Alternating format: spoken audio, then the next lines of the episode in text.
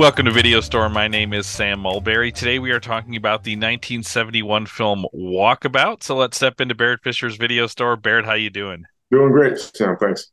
Barrett, we have uh, watched uh, a few Australian films, um, some some Peter Weir uh, from his Australian days, and this film predates that, and we'll talk about how this is and is not an Australian film.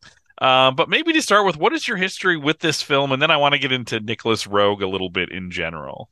Yeah, I guess uh, that's probably the, the place to start for me because um, this is a film that I came to after a couple of other Roeg films. And I'm trying to remember the first time I saw it.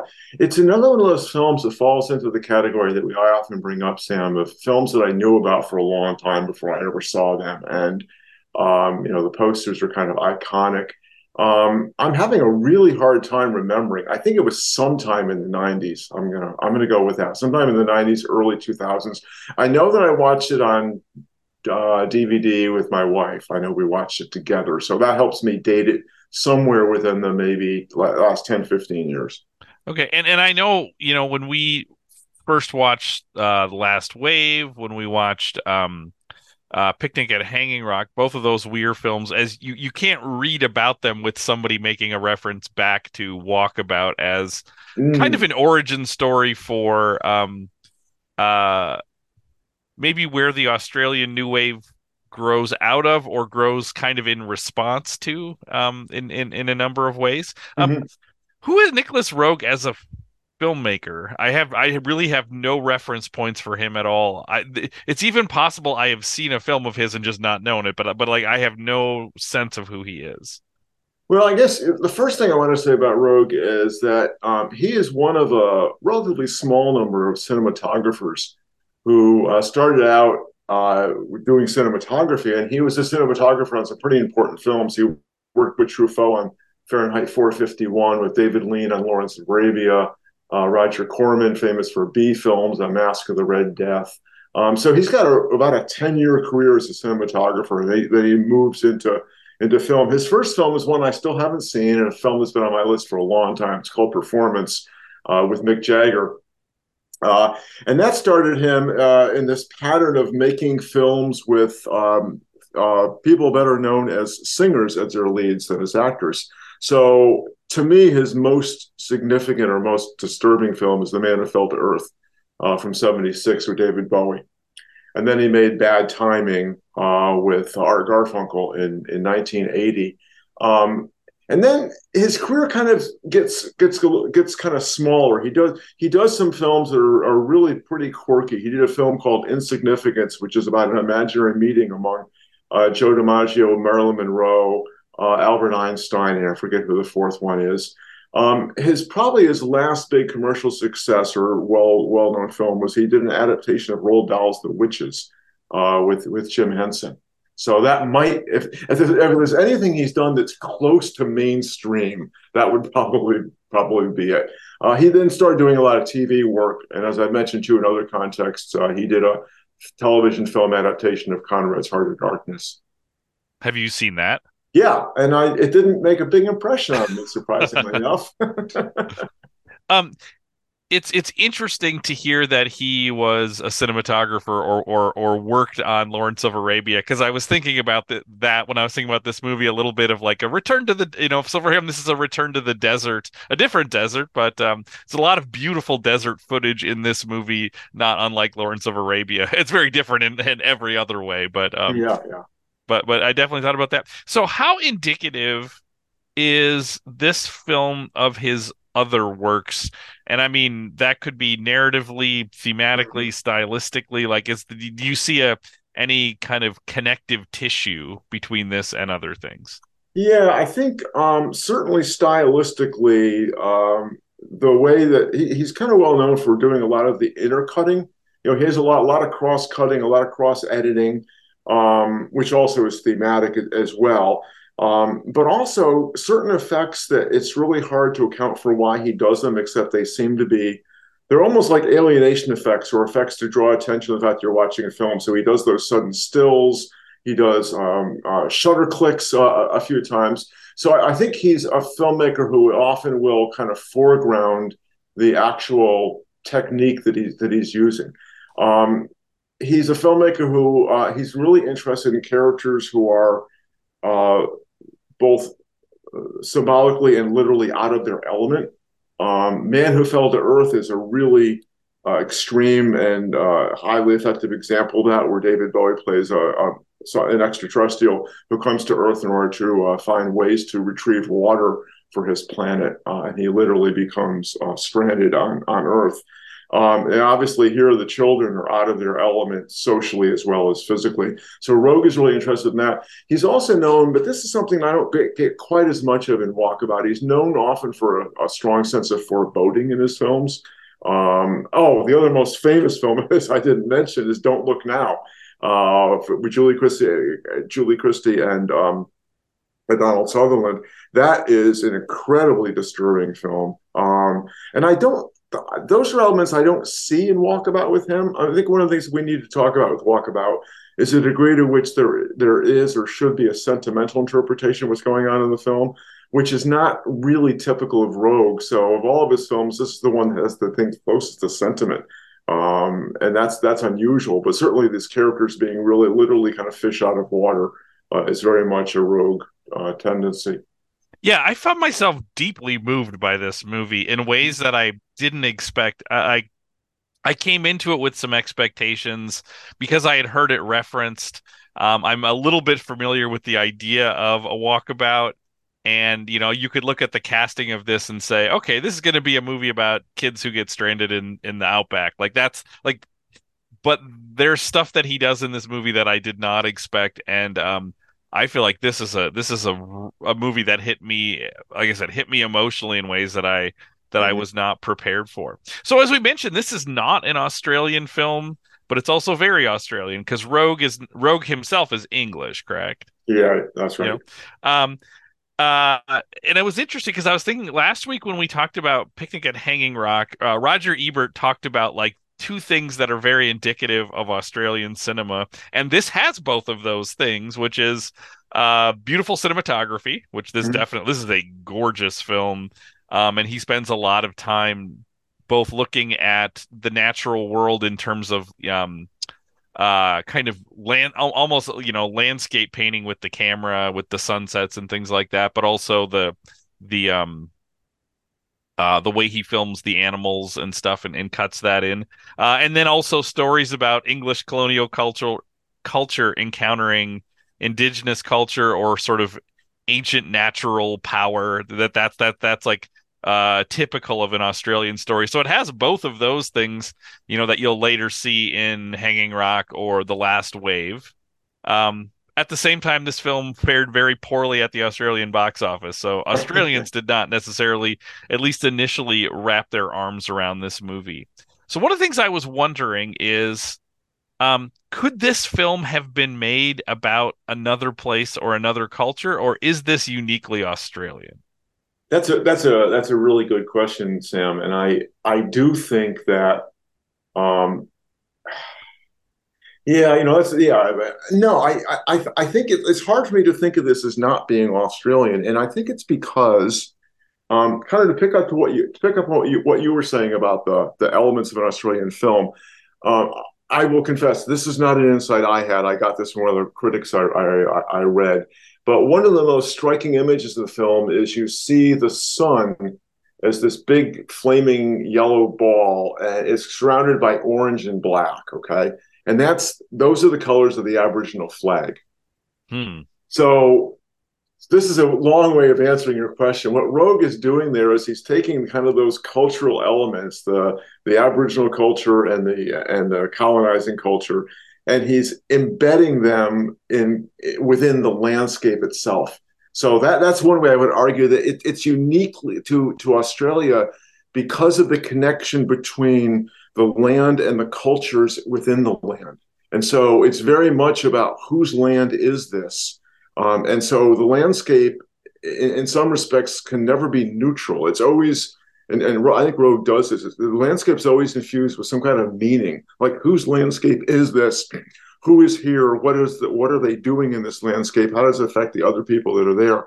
And so I think the film really taps into a long history of the conflict between Aboriginal and colonial culture. And so, for that reason, I think it's more than just a survival tale of two kids in the wilderness. I think it's it's intricate it's intricately intertwined with the social and historical and political history of aboriginal and, and colonizers absolutely and, and and and at the same time it has themes in it that are very universal and, yes. and it's and it's very clear so for example themes that i'm sure will come up as we talk about this sort of the the juxtaposition of the man-made world mm-hmm and the natural world and various man-made worlds because we can't pretend that like the you know mm. the indigenous culture is not also man-made well it is but it's but it's different than the western man-made world and then it's different than the natural world right we see we also see animals and things like that right mm-hmm. so we're we're sort of seeing kind of three cultures if you can mm-hmm. think of like the natural world as a culture uh, you know and, it, and this sort of presents itself that way so you get the intersection of those i mean at the same time one of the things that's at the core of what is so uh, wrenching about this is that it is a coming of age story as well um, mm-hmm. and it is a story about the difficulty and when you read about Roeg his sense is maybe the impossibility at times of communication between cultures. Mm-hmm, mm-hmm. You know that, that that that that that was something I was not expecting. I was expecting this movie to to ultimately be about like how they come, you know, how through this adventure these these children come to like this kind of understanding between each other and and Roeg is interested in saying yeah, that's how that's how we often tell these kinds of stories. But I mean, maybe this gives a, a snapshot into Roeg's worldview, which I don't know enough about him to speak into, but um, this movie is not uh, optimistic about about some of that stuff. No, you know about uh, you know about halfway through, maybe a little farther. You you you. I I think I jotted down. Um, does the girl change? You know, and it, it, and and you're right. I mean, so in that sense, I I I do think even though we can talk maybe about some tropes the movie falls into, um, I do think that that's one trope that he that he avoids that um, or that he directly works against. This is not going to be about how these three meet out in the desert and and and they become you know lifelong friends and they bond in ways that, that that doesn't work that way. So that's where I think you see Roeg the the unsentimentalist at work. Um, I wanted to get back to what you were saying a minute ago though about the different worlds of the film because um, one of my favorite shots, recurring shots in the film, is um, the the tracking shot along the brick wall. Mm-hmm. Uh, so that you know, you you try. It actually reminded me of some of the tracking shots in Vagabond. Um, except you weren't following a, a, person. But it's like the shot, the tracking shots in Vagabond. You go along, all of a sudden there, there she is. So the first tracking shot with the with the brick wall, the red brick wall, is it tracks and then you open up on a cityscape, right? Next tracking shot, it tracks over to the right. It opens up on the empty outback, the empty desert, which of course is the same, reflects uh, this, almost the same material that's in the bricks. Third shot, right? It tracks along, you open up, and there's the car in the middle of the desert. So now you get civilization. It, it, and and I think, okay, nobody else said this anything I read, but I think I think the I think the car is a visual pun because it's a beetle. Mm-hmm. And it also seems to me that given what little I can discern about the father's socioeconomic status, the Beetle seems a little bit of a come down of a car for him to drive. So I think I think that I I just think that Roeg's having a little bit of uh, fun with that with that visual fun.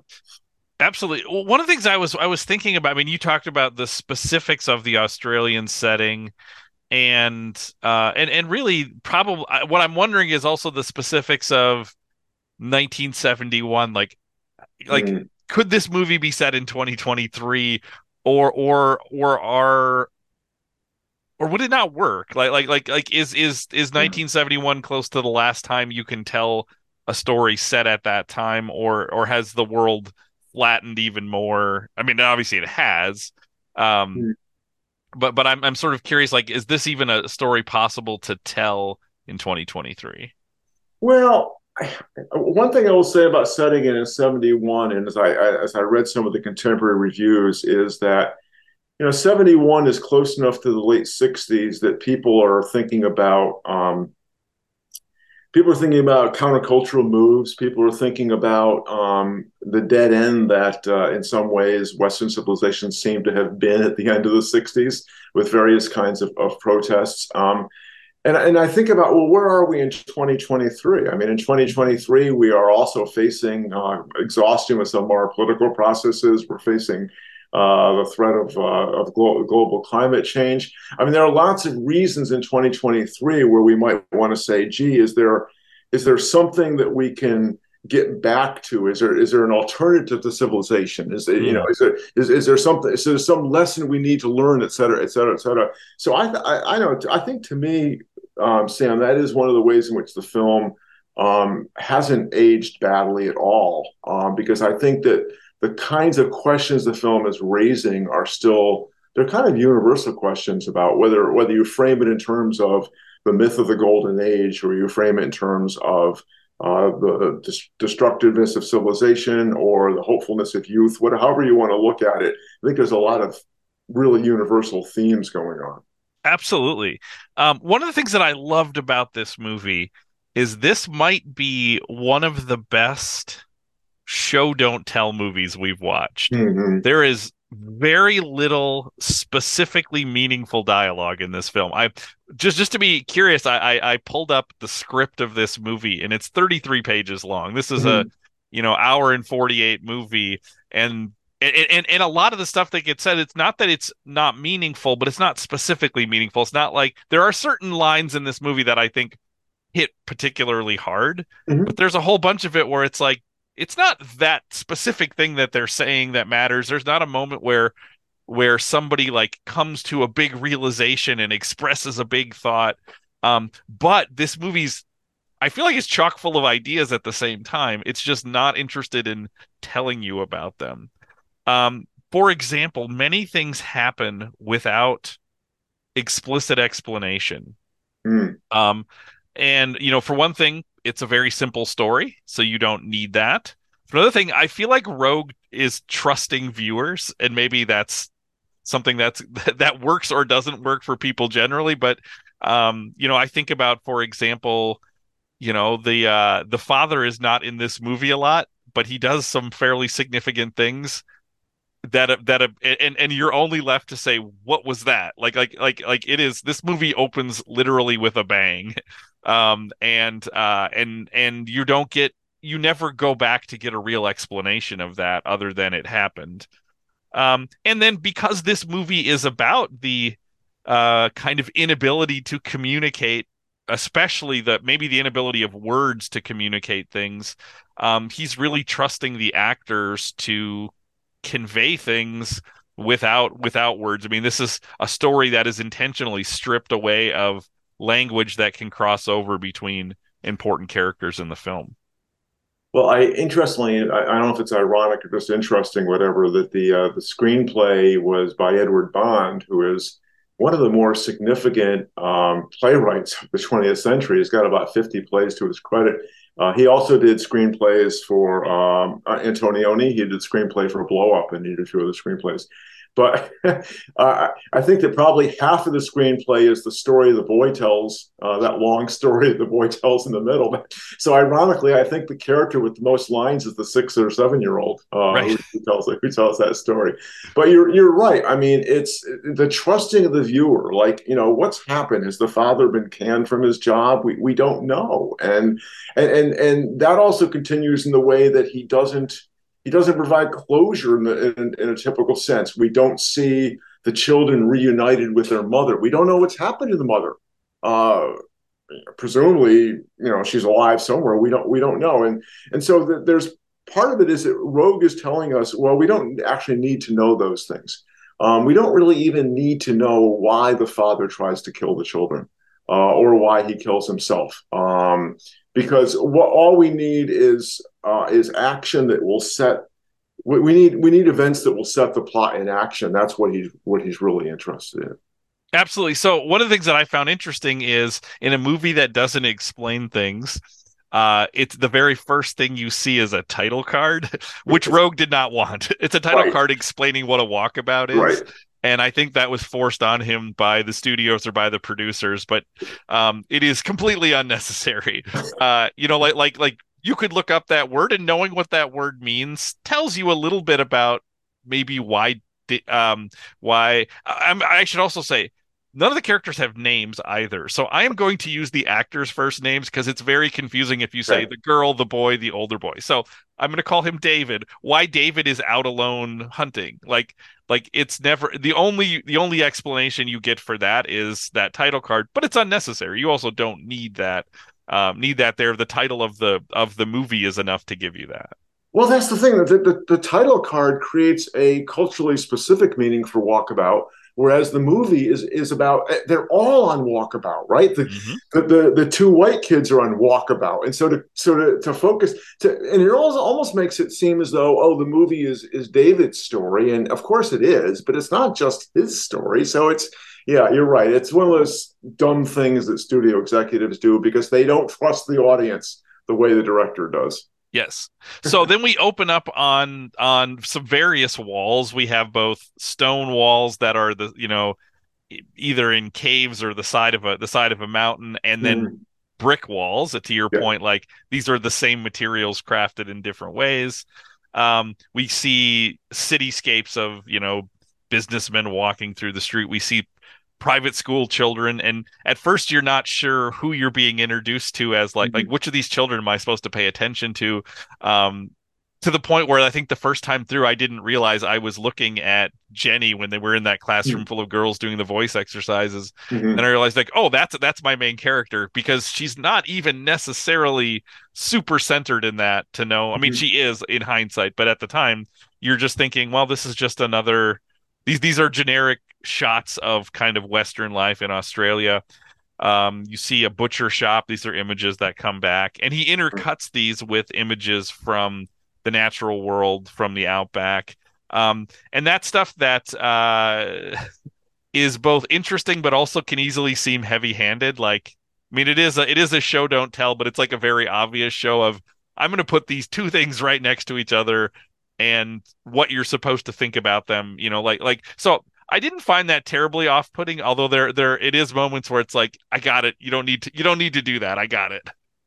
But I don't. but I, yeah, it, it is obvious. But I also think, as as I reflect on that, Sam, I also think that the the the the meaning or the interpretation of those cuts, I think, could be open. In other words, mm-hmm. you could say, well, okay, what is he trying to say by juxtap- juxtaposing the hunting of the kangaroo in the in the wild with the processing of the meat in the city, right? I mean, there's there's there, there's different different ways you can think about that. You can think about it maybe in the very obvious way, right, which he's trying to get at, which is, well, you think you're civilized, and and maybe in fact you actually are no less barbaric than those that you that you consider savages, right? So you, you could say that. You could say the uh, you, you, could say it's arguing that civilization is a um, it's almost a Conradian critique of civilization. Civilization is a veneer, and beneath that veneer, you actually still have some essential um, uh, some essential savagery, if you want to look at it that way. Or or you could look at it as saying, you know, we think these are separate things, but in fact, there's continuity here you have forgotten how it is that this kangaroo meat has gotten to you. And so, what you're not realizing is that there is more unity here than there is difference. And I think about the way that hourly and uh, orally, hourly in terms of the music, right? When you have cityscapes, he's using the didgeridoo, and you're getting these, you're getting, you're, you're getting that that uh, Aboriginal music, and then in the desert or in, in the outback, you get those heaven, the, that that angelic kind of choir music and again, you could, to me, that's much more about saying these worlds could potentially, should potentially be actually should actually see their similarities and not and not their differences. Now, I realize not to get too far ahead of ourselves that later in the film there's an inter- intercutting that maybe cuts against that interpretation, but I at least want to suggest that it's not quite as uh, as obvious as it might seem. Absolutely, no. I think I and that and I, yeah, and that's what I'm saying. To, or I feel too is like like I think it is. Uh, it is effective. It, it I think it, and to my sense, I was really talking about the second time you see this, where it's a little like yeah, yeah. You're, but I, right. I do think part of that too, though, you could also view. Uh, and I, this you could also view that cinematically in terms of like um you know we're and maybe this is more modern eyes than 1971 but like I was watching this movie saying, "Oh my gosh, I'm actually seeing a kangaroo be killed here." Like Yeah, like yeah. you know, which it's sort of like the scene in Apocalypse Now when they kill the water buffalo and it, you're actually seeing an animal die. And but he's also saying like, yeah, but if you see somebody eating a steak, is that any different? It's like you we, we've taken away the animal's screams, but you're still watching somebody eat the flesh of that animal. In fact, you could argue the way that a cow is killed in a slaughterhouse is actually cr- even crueler than the way the kangaroo is killed. Mhm. Kangaroo at least had a chance to run away. Mhm. yeah yeah no so so so so i like I actually think you're right there's a lot of like like kind of rich interpretations there um so then we move to we start to realize that there are characters kind of um emerging from this like from these cityscapes because we start to see them more. We start to see jenny and luke. We start to see the father. Um we get this great shot of the mother cooking in the kitchen which you don't realize you're going to get a perfect callback to uh, at the end of the movie Mhm. uh, and she's listening to the i love the radio in this whole this whole Yeah, thing yeah. but she's listening to the radio the description of of a, a recipe for basically drowning a song fattening a songbird and drowning it in cognac um as she's as she's cooking and preparing food so we get yet another like food preparation thing which which actually sounds like torture to the animal right and then we get what is maybe one of the best shots of the movie which is the father on the terrace looking out over the pool and the kids are swimming in the pool and he's looking at them. Now you have no no reference point for what he's thinking about but Mhm. you also see the pool is right next to the sea.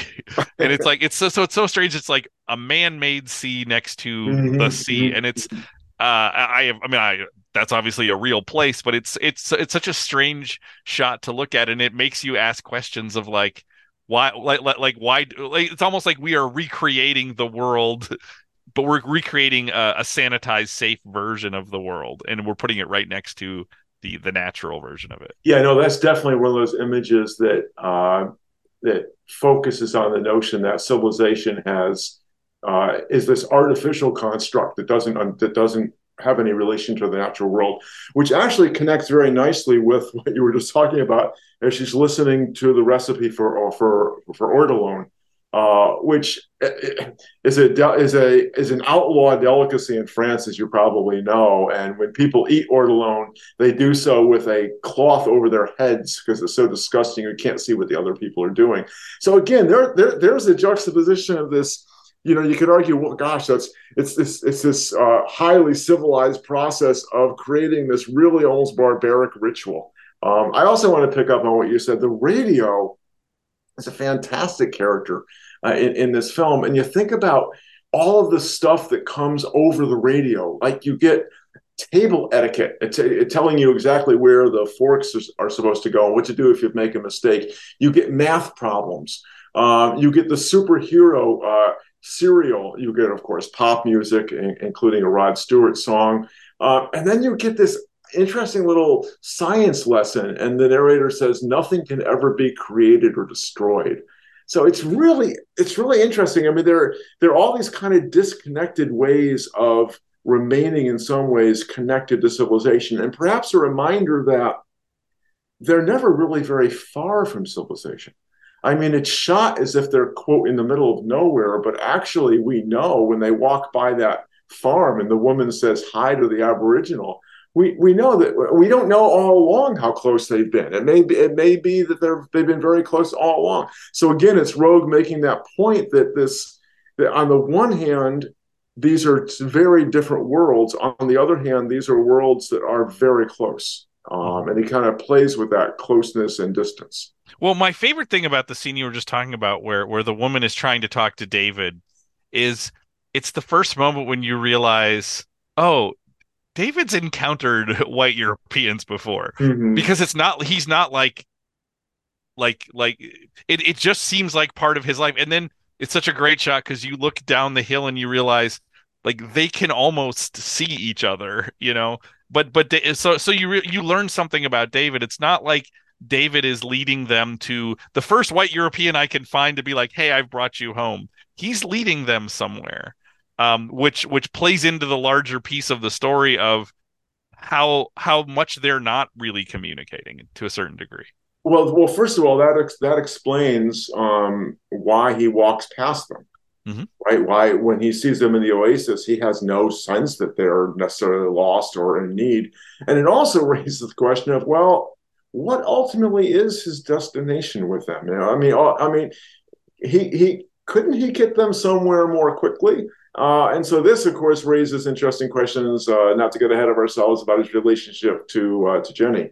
Um, Absolutely. Well, so so I just need to say I was blown away when the father. We're still within like the first fifteen minutes of this movie. When the father starts shooting at the children, I was just because I again I knew some some plot device has to go off to get them stranded but I was not ready for that. Mm-hmm. Uh, and, and, it actually it raises it raises a question as I think about it, which is like, like what is the right age to watch this movie? Because at, at its core, it is such a children's story, right? Mm-hmm. But it begins with a real with some real dark dark moments, yeah, yeah. and it ends in such a like heart wrenching thing. But at its core, it's like if you took off those like you could almost just do this movie like with little kids and it's like mm-hmm. they could they could take that in because it is not a it is not verbal it's not about those things and it's this beautiful story but but surrounding it is is is all this other stuff so it, it just made me fascinating to think like who is this movie for that's a that's a really good question sam you know when it when it when it first came out you know it got a uh it got an R rating, right? And and because it's got you know the frontal nudity as well. Um, so yeah, it, it's it's really hard because you know in a, in a way, children's stories are often not for children. And maybe maybe that's one way to think about it, right? That um, uh, because there's actually very adult themes or very adult uh, lessons that are that are being taught, and so um, I don't I don't know what the right age to watch this film is. Um, I don't, but I don't think it's for kids. right. I think those things that are there are there to keep the kids out. Yep, he definitely announces that early that this is this is something something else. And of course um, that, that of course that's a theme within the film itself, right? Because Jenny has to kind of guard Luke from knowing what's happened. And so the film itself is telling us this is not a film necessarily for kids or it's a film about how there are hard truths that some, you know, if you're Jenny's age, you're ready to start dealing with those hard truths. And if you're Luke's age, you're not. Yeah, I thought that was, I really loved that because at the same time, it's like she's shielding Luke from something that it's like Luke's gonna figure out yeah. in, lots of ways. And by the end of the movie, he just says it. So it's like, yeah. so it's like she's just giving him time to process what he experienced and didn't fully see. So even when they like hear the car accident on the radio during the superhero show, and then we get this cut back to the the reverse the the played in reverse image of the father sitting back up after like I guess before shooting himself, right? Right, because it's played in reverse, and it's like you get the the the sense that is that even though Luke didn't exactly see that, is this Luke playing with what he knows must have happened but again, Roeg doesn't explicitly tell you that, but he lays some seeds. So by the time you get to the end, when they're outside of that the mining village, he basically just says father's dead, right? Like like that's and so so like he has come to a full re- a fuller realization about that, and they, you know, have a speculative conversation as to why maybe he did that. Yeah, yeah. Well, it's also interesting enough in, a film that has a little bit of biblical biblical imagery. It's also a it's also a picture of resurrection, if you will. Mm-hmm. Um, and it, you know, is that in fact a possibility, or is what Roeg is saying? He says, no, there's there's no resurrection in this in this world. That's that's a that's a fantasy. That's a camera trick. And you do that, you get that gets doubled with the water buffalo also that is shot that you see. Yes. That's see right. played in reverse. So we get this slow descent into kind of desperation. Like at first, it you know it feels like okay, she's trying to keep their spirits up um, but but Jenny herself starts to kind of you know uh, again kind of descend as as the feeling gets more desperate, and it's at this moment that we get to the kind of oasis tree, um, mm-hmm. Which is such a great scene. Um, because this is it, this is also like a weird temptation moment for them because this is the moment when they stop moving. Right. And even when this when when it dries up, Jenny doesn't say, "Well, okay, it's dry. We should go." She says, "We should wait here and hope that the water comes back." So there is this kind of giving up in that because the, she she's no longer thinking about, "Well, if we keep moving, we have we're bound to find someone or something." Yeah, she. Yeah, you're right. She she. I mean, you know, there there is the principle when you're lost, the best thing to do is to stay in one place. But at the same time, it also it also points out her relationship with Luke points out the way in which she is kind of on the cusp of of adulthood and so she's both a child uh, herself and so she's having a hard time with the situation but at the same time she's now has kind of uh, maternal responsibilities uh, for Luke, and so she's got to she's got to make a decision for both of them. She also knows that he is not at this point. I mean, even he's his energy is beginning to flag as well, and so mm-hmm. they really don't have any option at this point. Yes, and and the, and it's into this world that David appears, and we get the. I mean, it's interesting that they're watching or listening to this superhero story, and he talks about yes. how oh you always know they're going to win because the superhero likely and then and it's it's like into this moment that then David appears as this you know kind of potential hero figure for them. Um and and this is where we get that the inability to communicate and attempts to communicate. So Jenny just keeps saying water. And when you listen to the words she says, it's like it's the simplest thing. How can you not understand? And Luke is the one who mimes drinking, and then that becomes the connection moment. So Luke and David seem to be able to actually communicate way more than Jenny oh, ever seems to. Yeah, she she she's the typical picture of the um of the English tourist, right? Who can't who figures, you know, if you say it slowly and louder, they, they will they will understand. And it's kind of the first indication early on in the film that she is not ever going to be able to communicate with David in the way that Luke is. You know, even though you know Luke, like a typical kid when he rattles on telling that story and she and she keeps kind of shushing him. He doesn't understand what you're saying you know why you're you bothering. And even though of course he doesn't understand the fact is luke is actually trying to make some kind of connection with david and he even does begin to learn a few words uh, mm-hmm. of david's language whereas jenny is just um, completely shut off. And and i think this is part of the significance of of, of Roeg using um, english children or or or I, I also read that it was not unusual in Australia at that time for people to kind of cultivate an English rather than an Australian accent. Hmm. So they could be Australians who are trying to sound more English, but I think that's a very deliberate kind of cultural, culturally specific um, person that he's trying to to suggest she is. Well, and here, this is also where the movie makes a pivot because once David shows up, the anxiety about survival kind of melts away. Like you're yeah. never like, well, what are they going to eat? What are because like he lives here. Like you now, there is more of this sense of like, well, we're we're in the place David lives. He knows how to. He clearly knows how to get food. Food seems abundant. There never is this moment where there's ever again are going to say, what are we going to eat? He takes them to sources of water.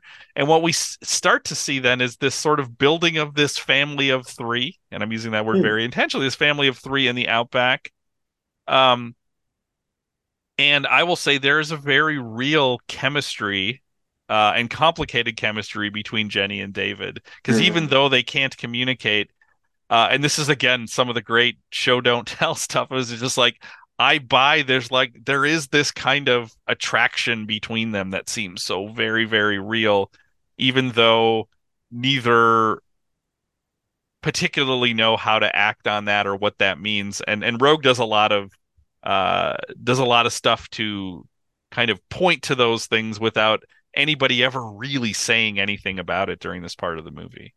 Yeah, so you don't yeah, you don't really know what they're thinking and you don't really know what the barriers are.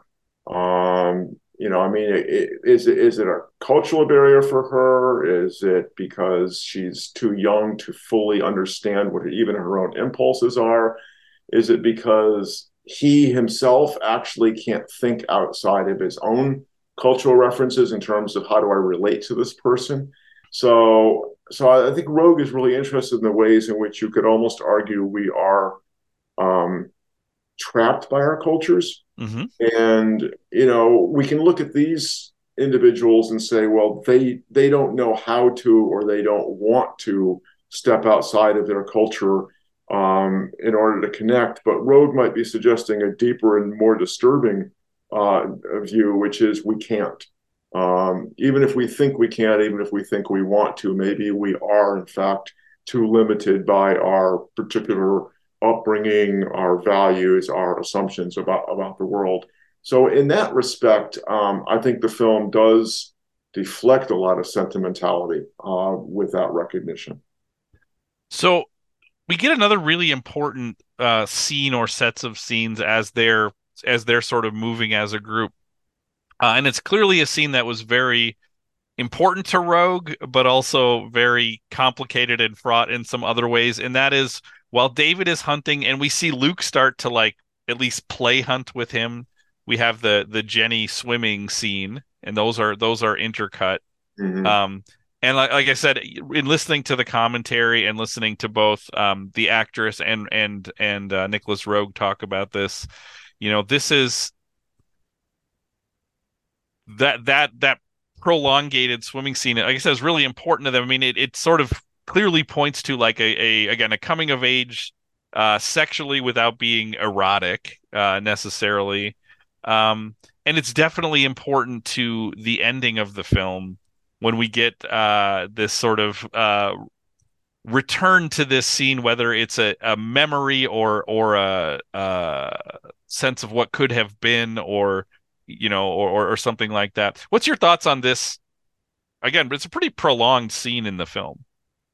Yeah, well, I think you know, there's you. I think you could look at it a couple different ways. I think you can look at it as um, it's a it's a moment of um, a kind of a, a kind of a paradise, a kind of an Edenic moment, right? A kind of ar- a kind of archetype of innocence and um, this kind of unself conscious enjoyment of the pleasure of, of, of, the of the water um, that could have been that, that that could have been something that somehow she could have held on to, she could have kept, or it's something that, or that it represents something kind of unattainable. And, and, and I think how you think about that really affects how you think about the end of the film because, you know, is this about a moment in time that could transform your life? Or is this about a moment in time, or this, or is this about a moment out of time that represents a kind of? It's almost as though she's participating in a kind of mythos that cannot be instantiated in in real life. It's mm-hmm. like you know, it's it's it's not as though you can go into the outback, have this transcendent moment, and your life is different. It's more like you can only have this moment in the outback in a billabong, uh, but you can't have it any anywhere else. So I, th- I think it's a it's a it's a moment of um, almost you know blissful unself consciousness that ultimately can't be connected with the rest of your life. Mm-hmm, mm-hmm. Yeah, I mean, this scene, swimming here is very different than the swimming we see at the beginning of the film in the the pool. Yeah, yeah, yeah, yeah. So, uh, just just as we're hurtling through this plot, so then they arrive at the the abandoned house, um, and this I feel like is is really interesting because Jenny starts to go through the house and she starts to really.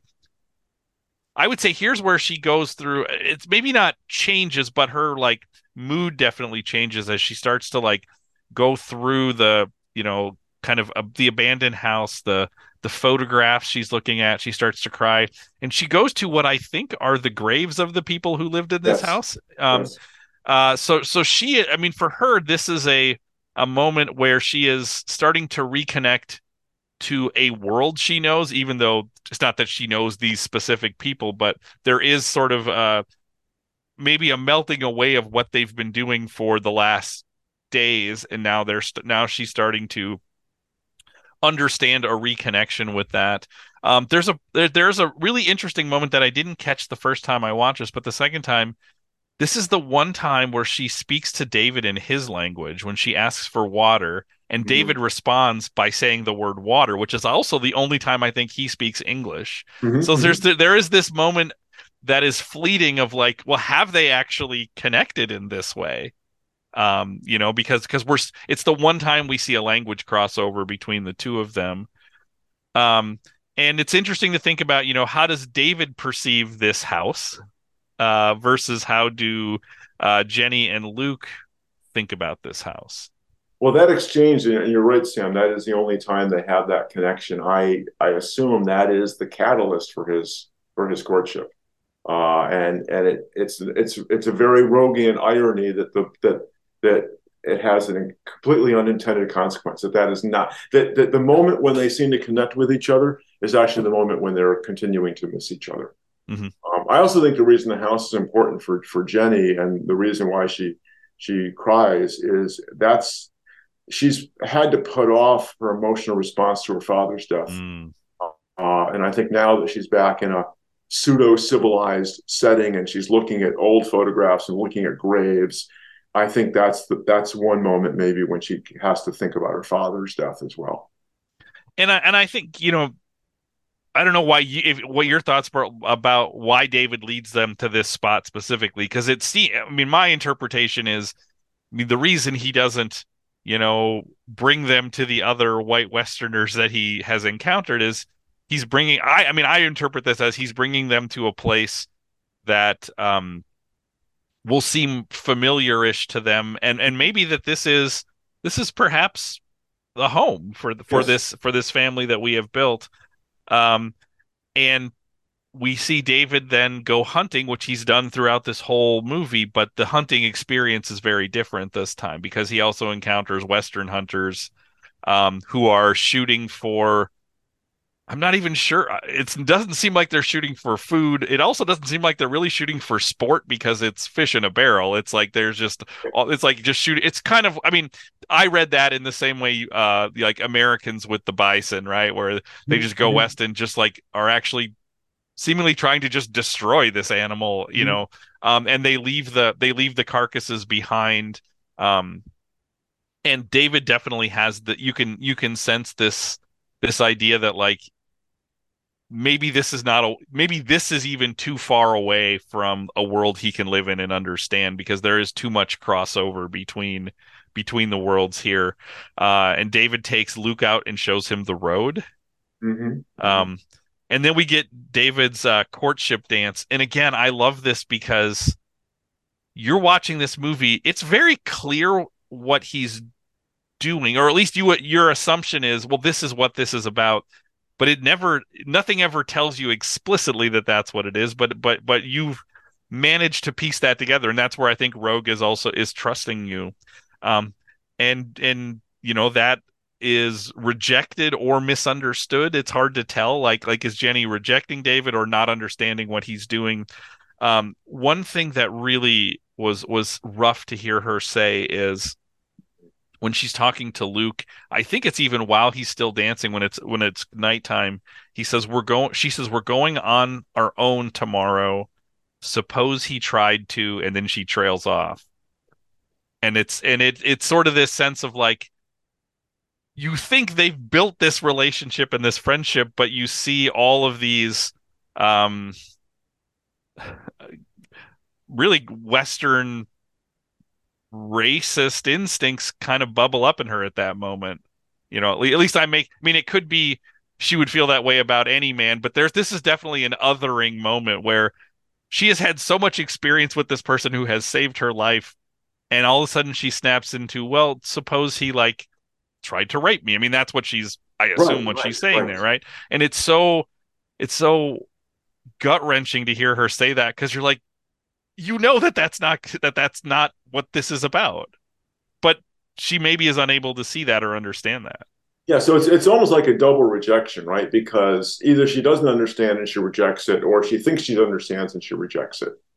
Um, and at the same time, what what Roeg is also doing, which I think is again his his pushing against sentiment, is you know the the sentimental story is she goes out in the wilderness and she has a transformative experience. Mm-hmm. Even if the transformative experience doesn't mean that she understands David's dance, but but at least to, to, use parlance of the time, at least her consciousness might have been raised in some way. Mm-hmm. She might have come away with, with a greater appreciation. And it seems as though it has left her fundamentally untouched, um, which then raises interesting questions about, again, the memory at the end. You know, is is is that a wistful memory? Is it a regretful memory? Is it a realization that she's incapable of changing? We we really don't know, and that's why I think Roeg is kind of working against uh, the sentimentalization of the story. And so then from there we get we get them discovering David's body, and it's there is enough vagary here in terms of like, I mean, it's it's not a clear suicide. um, and and and even the way Roeg talks about it uh, and talking about the indigenous culture there, that it's like, well, there is this sense of like when things become an impossibility, life becomes an impossibility. So so to the extent that like he dies due to that rejection, not even necessarily that he takes his life due to that. Although that I don't quite know how to wrap my head around that, but but that seems to be the way Roeg talks about that. Well, I have to say that you know there's a couple of ways I, I read the end uh, or read the, the, posture of his body. One is it's an obvious crucifixion pose. Mm-hmm. Um, doesn't turn David into a Christ figure, but it does resonate with a crucifixion in some ways. Um, and you could say you know he's been he's been crucified by modern civilization. Um, but also his pose reminded me of the ending of Huxley's Brave New World um, and and and so there is a kind of a trope there of the uh, which I which I I don't think it's it's Roeg's trope, but I think there are those who read it that way. It's kind of the trope of the noble savage mm. who has been, um, in some ways, corrupted uh, by by civilization or defeated by civilization. But I think what happens at the end of this film is I think that David's act is it's overdetermined. I mean, I think there's a number of different things you can you can account for. I mean, you could argue that um, he's lovesick, that he literally dies of his love being rejected and has nothing to do with the buffalo hunters. You could argue that you're right. He's realized that civilization uh, is so encroached upon his world that he can no longer survive in it. You could argue that he's realized, oh, I see the the white girl would rather be with people like the buffalo hunters than with somebody like me, and I don't want to live with that. We we don't know, and mm-hmm. um, and Jenny Agutter in her commentary says that she doesn't know that nobody nobody nobody knows exactly exactly why. But what we do know is there's very different responses to his to his death by Luke and Jenny. Um, Luke, it seems as though appropriate to his age, doesn't really quite understand what's going on still and offers him the knife. Uh, even though he seems to have understood his father is dead. But what does exactly that mean? And she, you know, is more interested in picking up the fruit. And uh, she does. The second time she touches his body. Mm-hmm. The first time she touched him when they met in the in, in the outback, and she put her hand on his shoulder, and he kind of recoiled a little bit. Uh, and here she brushes the ants off him, uh, which is again a suggestion of some kind of connection, but not really able to make one. Right, right. So from here, they walk on the road. They get to this abandoned mining town, which is as inhospitable as any place they are. Um, and it, uh, it it is such a great picture of like uh, humanity's ravaging of the natural world, like just this, you know, they've mined whatever there is there and left junk behind. Um, and but I want to get to the, the the very ending of this movie. So we see Jenny in the same apartment that her um that her mother was that, that they grew up in. So um we don't like you said we don't we we we jump far forward in time because Jenny is now married. We have her husband coming home and he's talking about potentially getting a promotion and these things. And again, we get such an amazing I don't she doesn't say a word in any of this and it's all reading her face and her eyes um how haunted she is at least at this moment and we get this vision of Eden, this flashback, which is not a scene from the movie.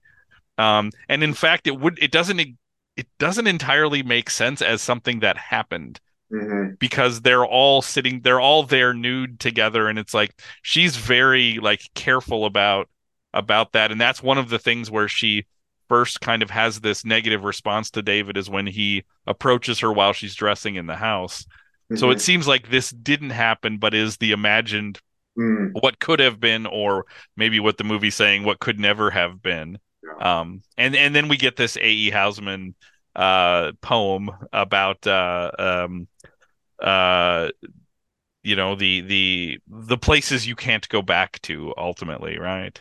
Yeah, that is the land of lost content. Yes. it shining plain, the happy highways where I went and cannot come again. Yes. Yeah. And it is interesting. And, and, and, so in that moment, I think Roeg does, uh, he, he does announce that this is a film that is playing a bit on that, on that kind of image of, uh, of a lost childhood or of a lost Eden or a lost innocence that's not, that can't be recaptured. Yes. And it is, it is also the moment when you become aware of whose film this is. Yeah. Because David has died we don't know nothing about what happened to Luke. We don't know how this affected Luke. Um, it, which is really interesting. Is like, like this is when we realize this Jenny really has been the center of this, and this is her this is her story, um, in in lots and lots of ways. So I find that interesting. Um, as a as a, a, way to kind of wrap this movie up. We are running out of time. Is there anything else you want to talk about with this movie? I just want to quickly say, Sam, that you know you get these two cutaways to the meteorological researchers and the and the and the kind of I don't know what you want to call it, kind of an artist farm. So in in the one, that's a generous see, name for that. Okay, so okay, so in in the first one, you see a very different kind of you see a sexual dynamic playing out among people of different cultures, and the second one, you see an exploitative uh, relationship with the Aborigines. So I think it's interesting. It reminded me a little bit of, of of the strategy and picnic at Hanging Rock, where we were said, you know, what else can I show in order to help kind of make sure that I got a full plot here. But of course, it's also it's also a commentary, and and it tells you exactly maybe why David doesn't take them down to to follow that woman when they when they meet her. Absolutely, absolutely. I loved this movie. I really think this, like I said, I, I the the emotional punch at the end, um, is something that's going to stick with me. You know, and, and I, so I feel like this movie, it doesn't have twists in it per se, but like the fa- the the beginning and the end were both unexpected to me and they they sort of rattled me out of being um feeling like I knew what was happening and mm-hmm. and made me uh made me ask deeper questions and feel something deeper which I mean if you create a piece of art that does those two things that's a that's a pretty solid piece of art. Exactly. So Barrett what do you have for us for next week well, we um, I'm gonna whether or not this film is a Australian New Wave film. Um, we've already been talking about the Australian New Wave. So uh, one of the other certificate directors in the movement is Bruce Beresford, uh, and I want to watch Breaker Morant uh, from 1980, which is a film I should have paired with Paths of Glory, uh, but that's okay. Uh, it's about the Boer War. So oh, fantastic. Well, Barrett, uh, thank you so much for recommending this movie and for having this conversation. This was really um, like I said, th- this is a movie that affects me that I will remember. This is a movie that I'm going to show to other people and say, you really need to, you really need to take this in. Um, that is all the time that we have, but we will be back next week to talk about Breaker Morant in the video store.